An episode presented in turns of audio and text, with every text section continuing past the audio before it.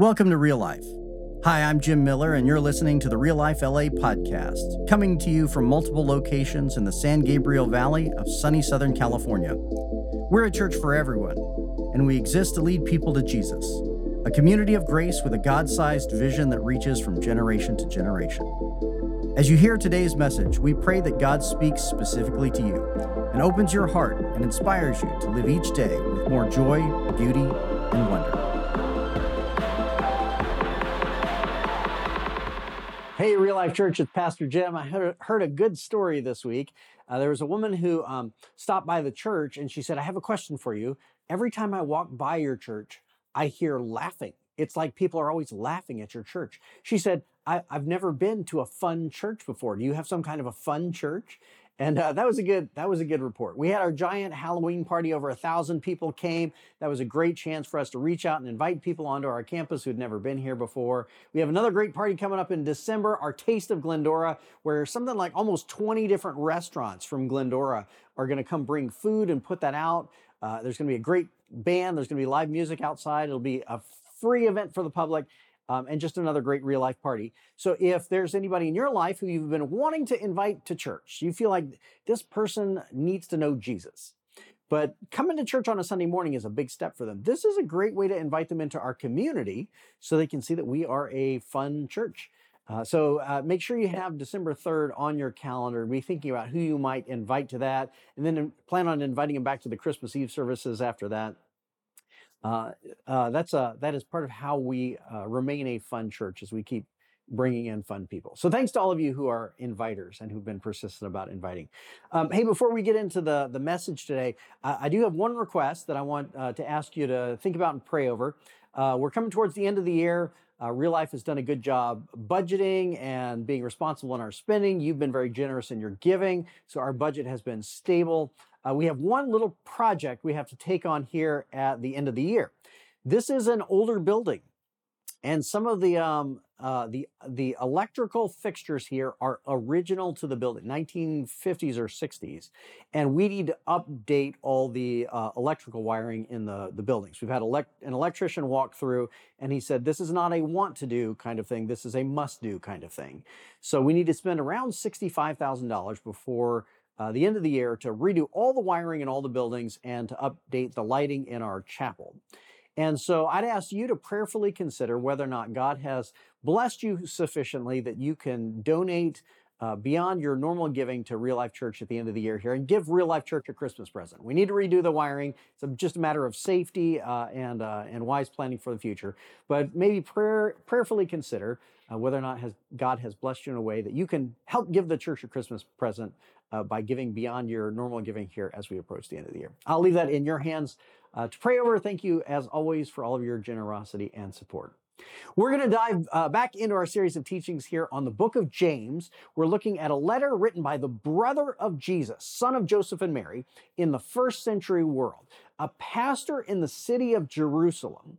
So he's in the, the capital of the, the Jewish kingdom and the heart of the sort of the, the birth of the, the Christian story before it spread all over the world. And James is writing a letter about how we ought to live our lives to be faithful to Jesus.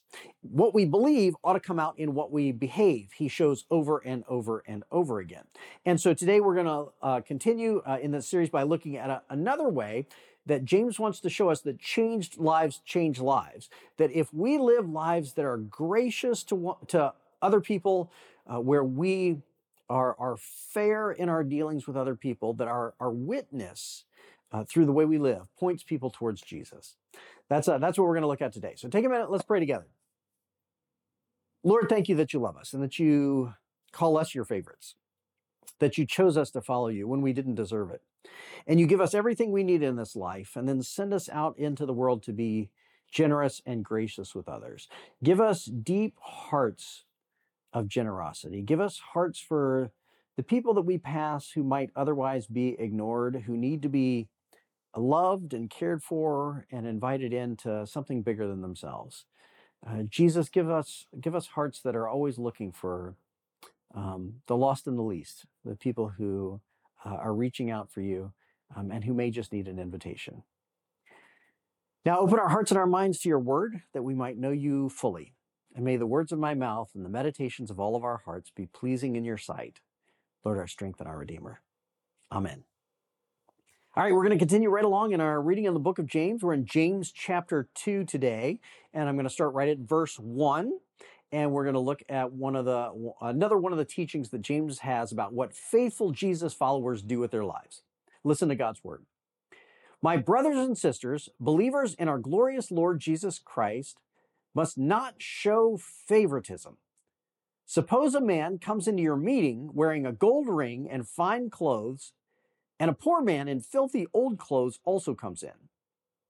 If you show special attention to the man wearing fine clothes and say, Here's a good seat for you, but say to the poor man, You stand over there, or sit on the floor by my feet.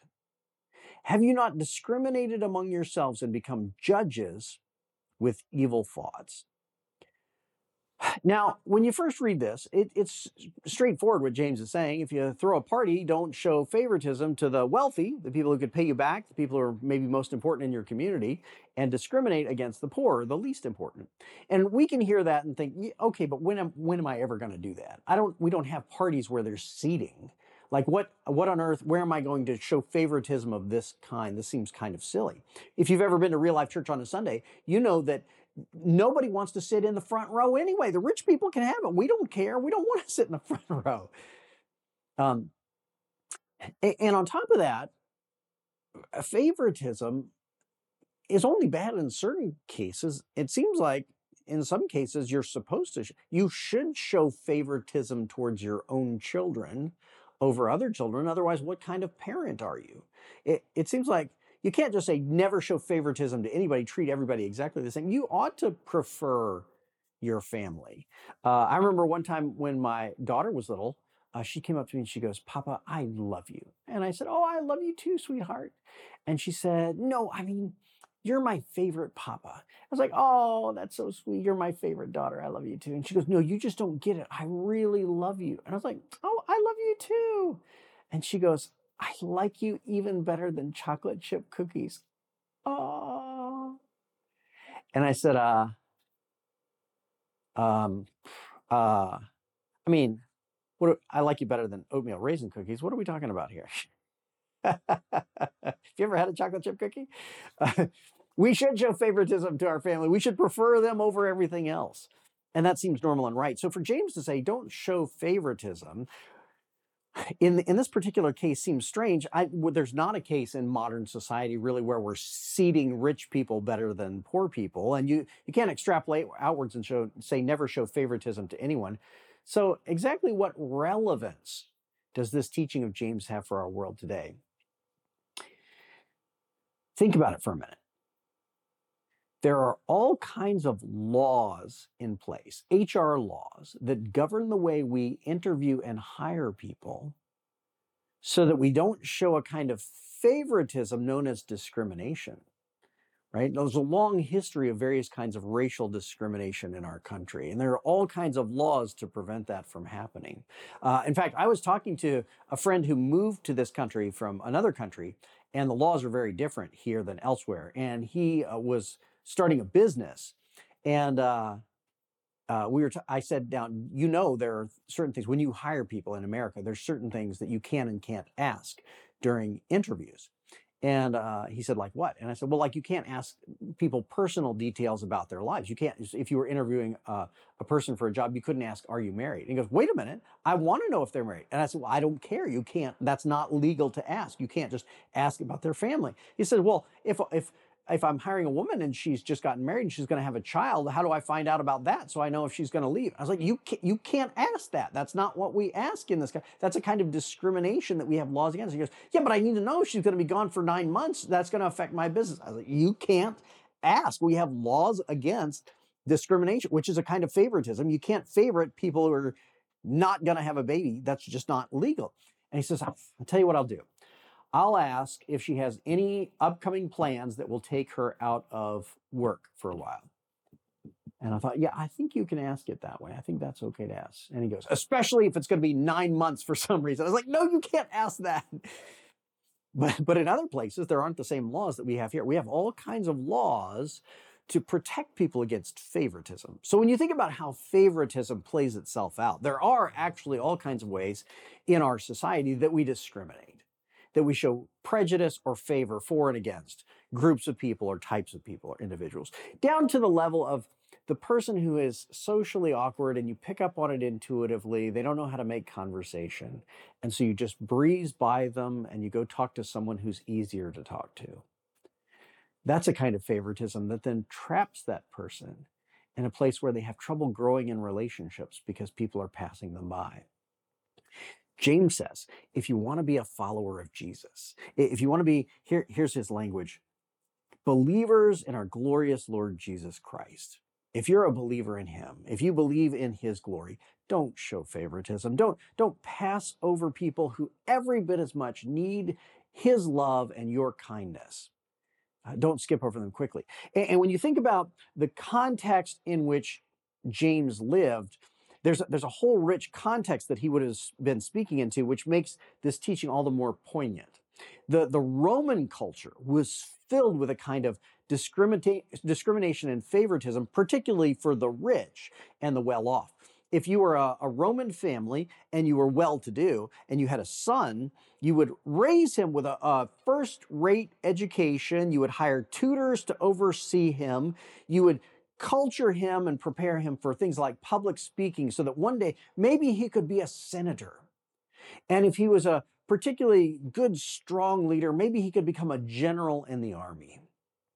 And the, the pinnacle of celebration of people's glory in the Roman Empire was a, a kind of a parade called a triumph. And the triumph was celebrated for a general who killed over 5,000 people in battle and brought the war to an end. And they would come back and hold this, this parade for this general and, and glorify this person for their success and accomplishment and achievement. And what they would do is they would march through the streets of Rome towards the, the temple of Jupiter, which was the most important temple, and the, the senators would march first, and then musicians would march behind them playing music, and then behind them would be the um, the spoils of war, the things they had stolen in battle uh, from the people they had conquered, and then behind them, uh, captured prisoners uh, and uh, animals that were going to be sacrificed. And then at the very back, the general would come in riding in a chariot, and a slave would stand holding a crown above the general's head and the slave was supposed to whisper to him, You're only a mortal man. You're only a mortal man. To remind him in all this glory that he's not a god.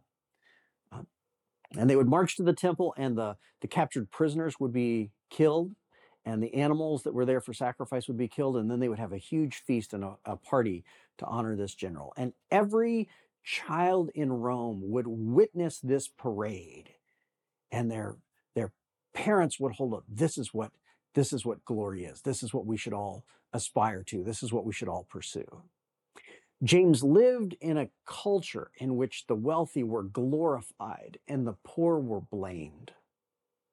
If, if you were poor, it was your own fault. Uh, you had been cursed by the gods and been born into poverty, or you had failed to achieve anything in this life. You weren't, you weren't worthy. There's a, a, rich hierarchy of discrimination in the Roman world. And it wasn't just the Romans. It, there was a, a, similar thing in the in the Jewish culture, a little bit different, but but similar, where when uh, Jewish boys were brought up, they were taught from a young age to memorize the scriptures. And from the age of five to 10, they would enter into a kind of school called Bet Sefer, in which they would memorize the Torah, the first five books of the Bible Genesis, Exodus, Leviticus, Numbers, and Deuteronomy. They would memorize the whole thing end to end. And if they did that especially well from the ages of uh, 10 to 14, they would uh, enter a, um, uh, a, level of education called Bet Talmud, um, uh, where they would uh, memorize the Hebrew scriptures, all of them from end to end. So not just the first five books, but the whole of the Bible. And then if they especially excelled at that after the age of 14, they would enter into a, a level of education called Bet Midrash, where they would interact with the rabbis and dialogue with the rabbis. These were the, the I, Ivy Leaguers, the ones who were going to be the, the best of the best. And their hope, their aspiration, was that one day a rabbi would deem them worthy to be a rabbi themselves. And if so, that rabbi would summon them to become a disciple by saying, Come follow me. And, and that person would then be receive all the glory of the Hebrew culture because as a rabbi, you were the best of the best. You were the most educated.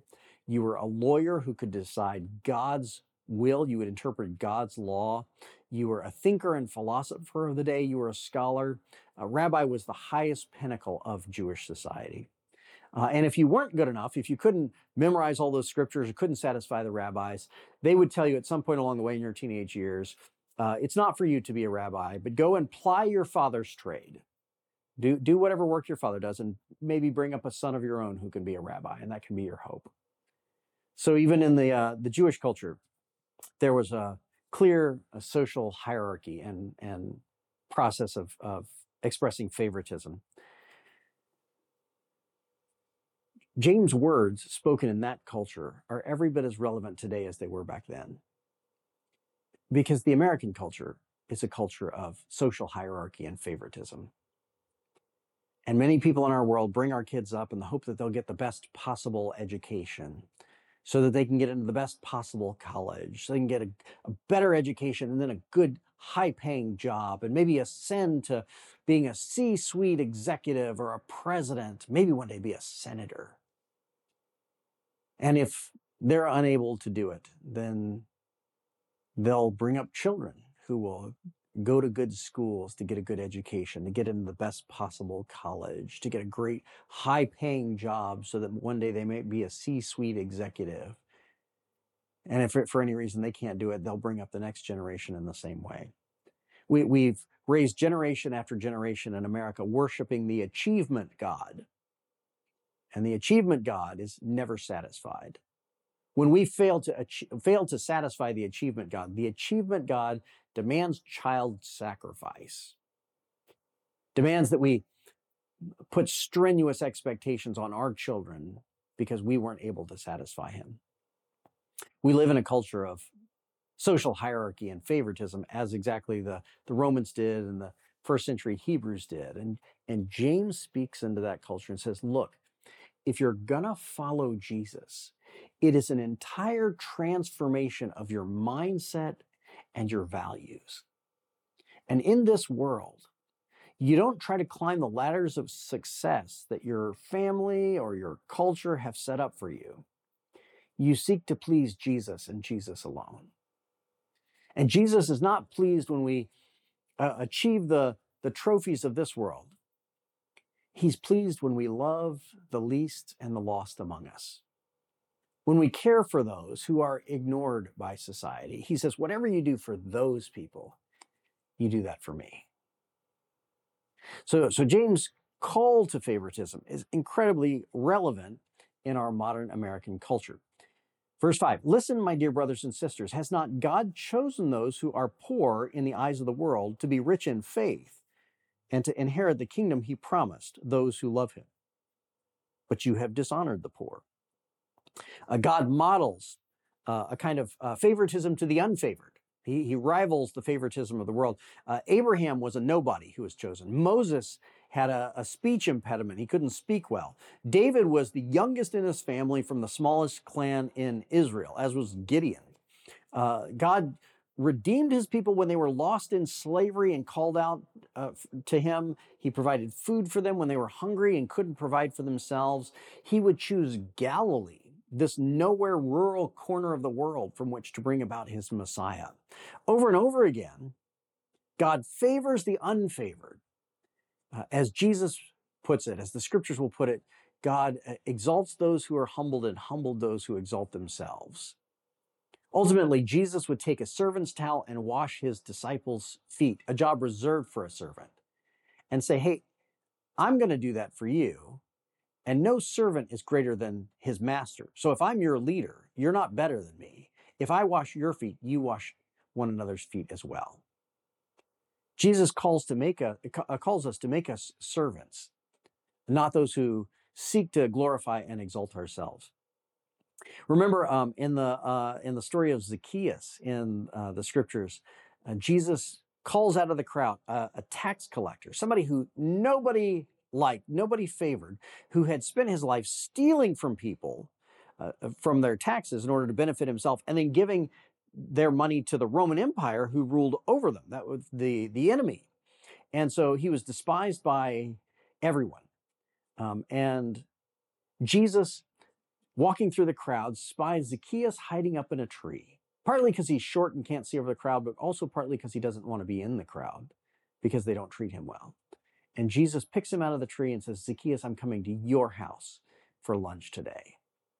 And to, to share a table with someone was to affiliate with them. It, it wasn't just a, a, meal, it was an association, it was a, a bonding. Jesus was committing to Zacchaeus.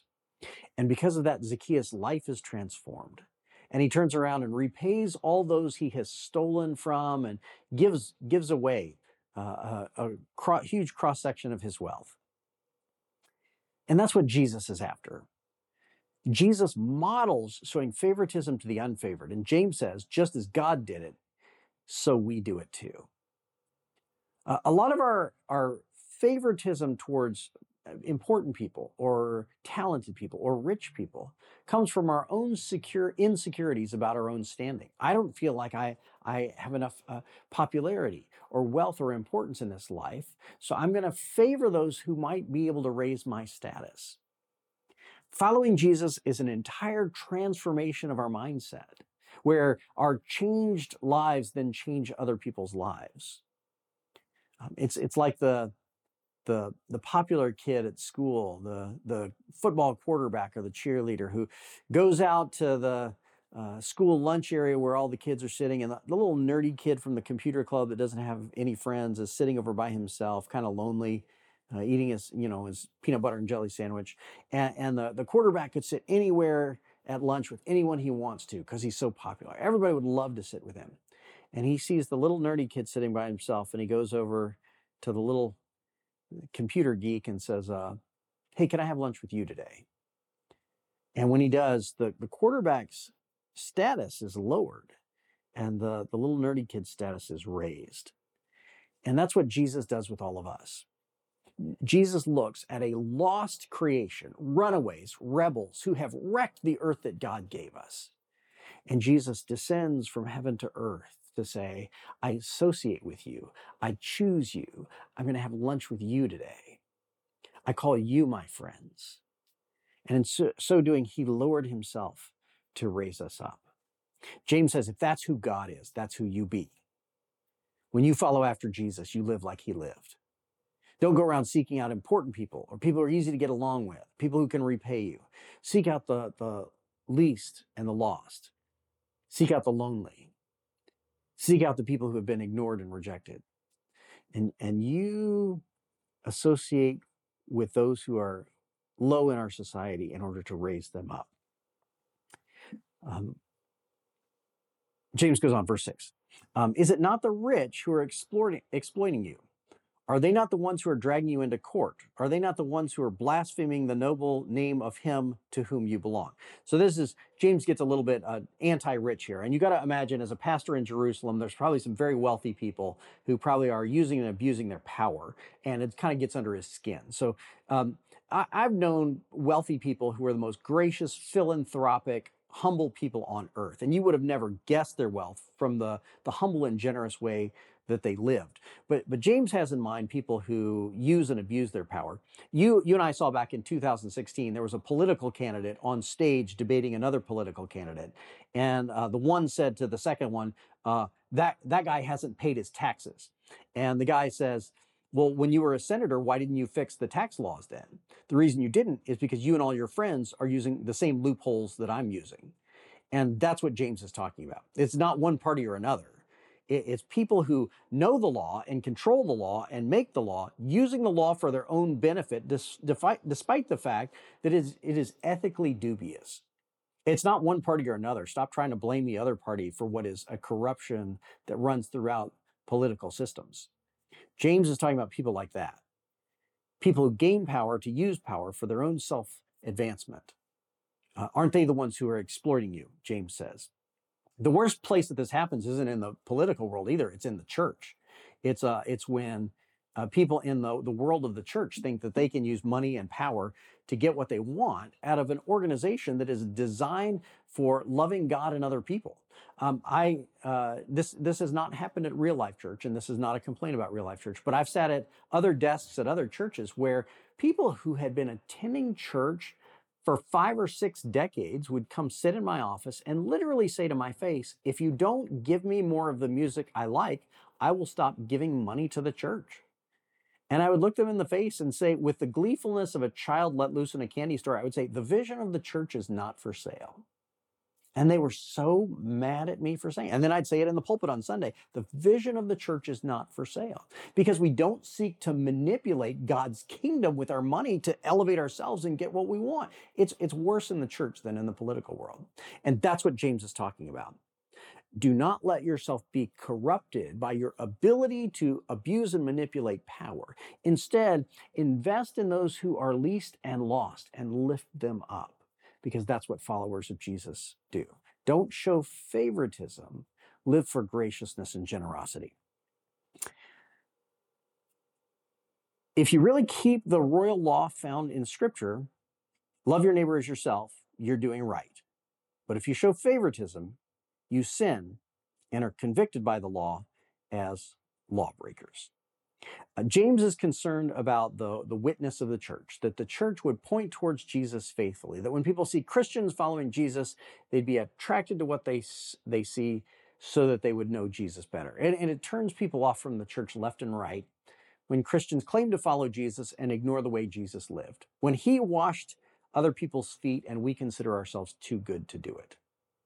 James doesn't want that. James wants us living faithfully so as to honor Jesus and to have changed lives that changed lives. You know, there's another uh, story sort of buried in the scriptures about another tax collector, Matthew, who wrote the Gospel of Matthew, and uh, there's a story in there about his calling, and you might you might miss it um, because he's sitting in a tax booth, and Jesus comes along and says, "Follow me," and he leaves the tax booth, and that's all the story is. But you have to think about that culture of favoritism and social hierarchy, that Jewish culture in which a little boy dreamed of being a rabbi. If Matthew is sitting at a tax booth, we know a couple things about him. We know that as a teenager, somewhere along the way, a rabbi said to him, Not you. Go and ply your father's trade, and maybe one day you'll raise a son who can become a rabbi. Matthew has experienced deep rejection in the systems of hierarchy that exist around him. But we know something else about it. He's a He's a tax collector. That's not the trade that a Jewish man passes on to his son. He has not gone to ply the trade of his father. For whatever reason, his father could not pass on to him a trade. You know, Jesus was the son of a carpenter, so he became a carpenter. James and John were the son of a fisherman, so they became fishermen. Matthew is a tax collector, which means that probably somewhere along the way, he lost his dad. Maybe his dad passed away or left the family. But it looks like Matthew grew up without a dad. In addition, in addition to being rejected by the, the Jewish hierarchy, he's now been co opted into the Roman system where Jewish people would take money from other Jewish people, steal some of it for themselves, and pass the rest along to Rome. And the tax collectors, like Zacchaeus and Matthew, were hated for what they did. I suspect it was easy to steal from your own people because they despised you so much. But somewhere along the way, Matthew is sitting there on the side of a road in Israel, collecting tax- taxes like a toll booth operator and charging people as they went by. And somebody stopped in front of him and their shadow fell across him. Maybe he told them how many how much they owed, but the person didn't produce money. And Matthew looked up and saw a face that I think he recognized somebody he had heard of, a popular rabbi who was gaining a following. And the rabbi said to him the words that every Jewish boy longed to hear Come follow me. And somewhere on a road in Israel was left behind an empty tax collector's booth. That's Jesus' call to you and I. Whatever ladder you've been climbing, whatever you've been pursuing, however you've been trying to satisfy the achievement God. Jesus comes along and says, doesn't matter where you are in society, where you are in life, it doesn't matter how you've succeeded or failed. I choose you. You're mine. Come follow me. His call changes our lives, our value systems, everything we live for. And then he sends us out in the world to seek those who are lost and least, to love them the way that he loves us, to go out and find people who are longing to hear those words and to pass the call along. Come, let's go follow Jesus together. Amen. Let's pray. Jesus, thank you for your call. Thank you that you choose us no matter how broken or lost we've gotten, that you call us into better things. Transform our hearts. Change us that our values might be shaped by your kingdom and not this world. And send us out in the world as your ambassadors to invite in those who are lost and least, those who need to be loved, those who are just waiting to hear the words, Come follow me. Send us out like harvesters uh, in the fields. Send us out to gather which, that which belongs to you. It's in Jesus' name that we pray. Amen. God bless you. Go be the church. Thanks for joining us today. Now, will you help us welcome others to real life? Share our podcast or find us on Facebook or Instagram at Real Life LA. If you'd like to become a supporter, please visit reallife.la and tap Give to help us welcome everyone to real life. God bless and have a wonderful day.